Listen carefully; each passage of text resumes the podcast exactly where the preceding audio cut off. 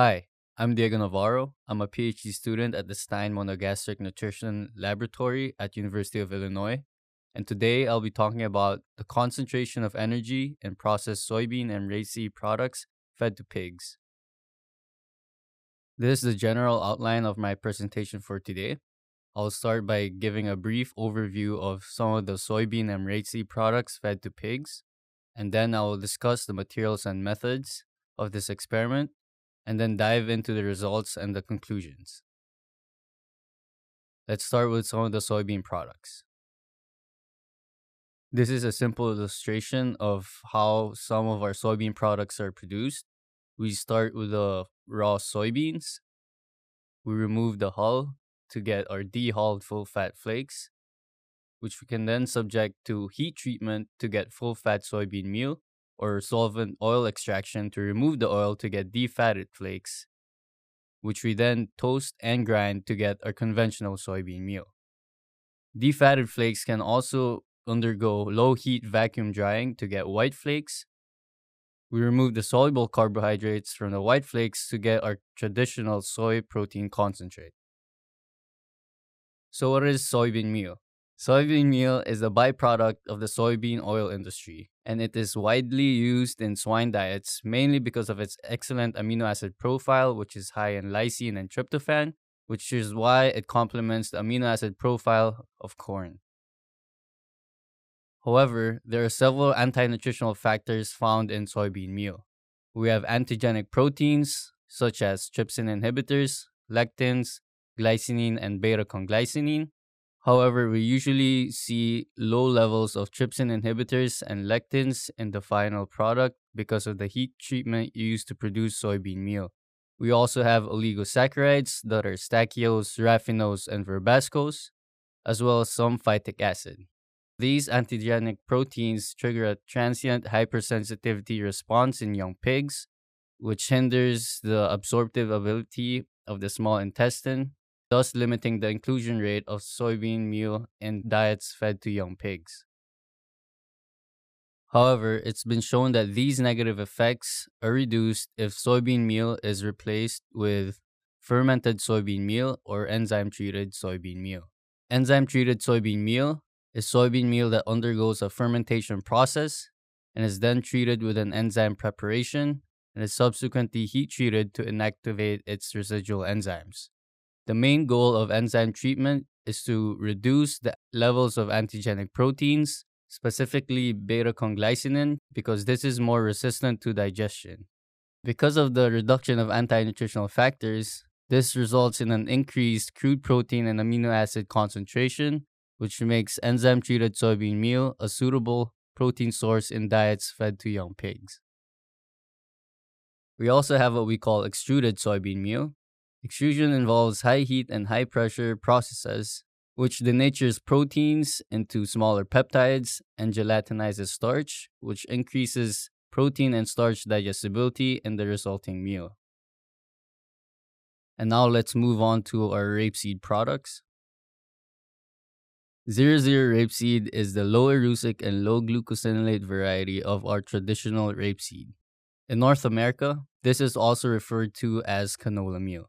Rapeseed meal also contains a desirable amino acid profile, which is high in our sulfur containing amino acids. However, it also contains several anti nutritional factors, which include glucosinolates, tannins, and sinapine. And because the hull is not removed in the processing of rapeseed meal, it contains a high fiber concentration with up to three times more fiber than soybean meal. There are two main oil extraction procedures in the processing of rapeseed. Solvent extraction results in the conventional 00 rapeseed meal. The mechanical or expeller extraction results in 00 rapeseed expellers. These are the test ingredients that were used in this experiment. We had two sources of enzyme treated soybean meal, an extruded soybean meal that was subsequently fortified with an enzyme treatment, a source of soy protein concentrate, conventional soybean meal, conventional 00 rapeseed expellers, and a fermented co-product mixture containing fermented rapeseed meal, wheat, soy molasses, and potato peel. Now, this product came to be because if fermentation increases the quality of soybean meal, then maybe fermentation of rapeseed meal with other components may also increase its digestibility. These ingredients are commercially available in Denmark, with the first source of enzyme treated soybean meal also marketed here in the US. For the nutrient composition of the test ingredients on a dry matter basis, we have the test ingredients in the columns. For the crude protein, we observed an increased crude protein concentration in the processed soybean products compared to the conventional soybean meal. We also observe a similar concentration of crude protein between the rapeseed expellers and the fermented co-product mixture but both had less crude protein compared to the soybean products. There was a similar concentration of acid hydrolyzed ether extract between the soybean products, and we observed the highest fat content in the rapeseed expellers due to the processing of this product. We also expected a high concentration of NDF in the rapeseed products because the hull is not removed in the processing of rapeseed expellers, and because of the other fibrous components that were added in the fermentation co-product mixture. However, it was surprising to see a high concentration of NDF in the soy protein concentrate, which suggests that soy hulls may have been added back to this ingredient, which makes it different from traditional sources of soy protein concentrate. Now, for the gross energy on a kcal per kilogram dry matter basis, we also observed a numerically higher GE content in the processed soybean products compared to the conventional soybean meal. And we also expected a high GE content in the rapeseed expellers due to the high residual oil content. Now we look at the levels of sucrose in the soybean products. We have our soybean products on the x axis and percent on the y axis. The color of the bars representing each of the test ingredients will remain the same throughout the rest of the presentation.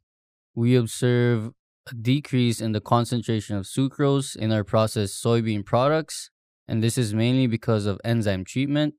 However, enzyme treatment was not as effective in fermenting sucrose in the second source of enzyme treated soybean meal and the extruded soybean meal compared with the first source of enzyme treated soybean meal.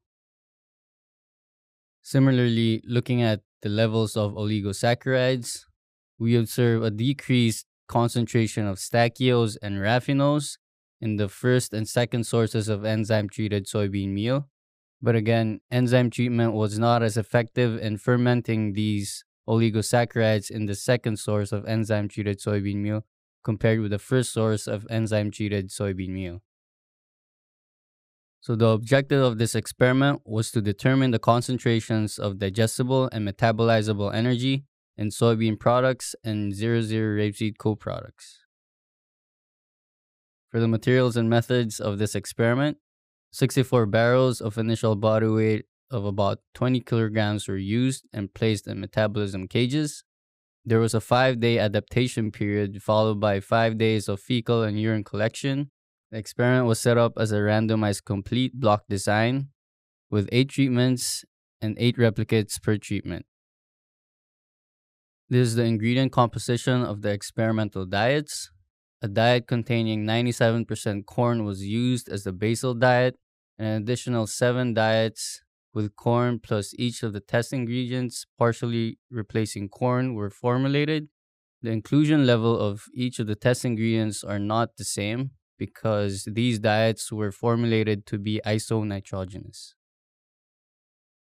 The difference procedure was used to calculate for DE and ME, and data were analyzed using the mixed procedure of SAS with diet as the fixed effect and group as the random effect. Moving on to the results of the experiment. For the apparent total tract digestibility or ATTD of gross energy, we observed that the conventional soybean meal had the greatest ATTD of GE but was not different from corn. There were no differences in the ATTD of GE between the processed soybean products, but all of them were less than the conventional soybean meal. And this is mainly because of the disappearance of sucrose in the resulting meal. The ATTD of GE between rapeseed expellers and fermented co product mixture were not different, but both were less than all of the soybean products. For the concentration of digestible energy on a kcal per kilogram dry matter basis, we observed that the second source of enzyme treated soybean meal had less DE compared with the first source of enzyme treated soybean meal, extruded soybean meal, and soy protein concentrate, but was not different from the conventional soybean meal. There were no differences in the DE between rapeseed expellers and the fermented co-product mixture, but both had less DE compared with the soybean products. Similarly, for the concentration of metabolizable energy, we also observed that the second source of enzyme treated soybean meal had the least concentration of ME between all of the soybean products. The difference between the concentration of ME between the first and second sources of enzyme treated soybean meal may be due to the differences in the processing of these products or variability in the sources of soybean meal. We also observed that the concentration of ME was not different between the first source of enzyme treated soybean meal and the soy protein concentrate. And this indicates that enzyme treatment does not decrease the concentration of ME even with the removal of sucrose and oligosaccharides in the resulting meal. We also observe a higher concentration of ME in the conventional soybean meal compared with corn, and this has been observed in several experiments conducted at the University of Illinois. And this suggests that book values for energy in conventional soybean meal may be underestimated. There are no differences in the concentration of ME in rapeseed expellers and fermented co product mixture, but both were less than the soybean products. In conclusion, the concentrations of digestible and metabolizable energy were different among processed soybean products and the process used to produce the second source of enzyme treated soybean meal was less efficient in maintaining the concentration of energy compared with the first source of enzyme treated soybean meal. And lastly, the concentration of digestible and metabolizable energy in the soybean products were greater than in the 00 rapeseed expellers and the fermented co product mixture. With that, I would like to acknowledge the Danish Pig Research Center for funding this research project. And if you would like to know more about swine nutrition, you can visit our website at nutrition.ansci.illinois.edu. Thank you for your attention.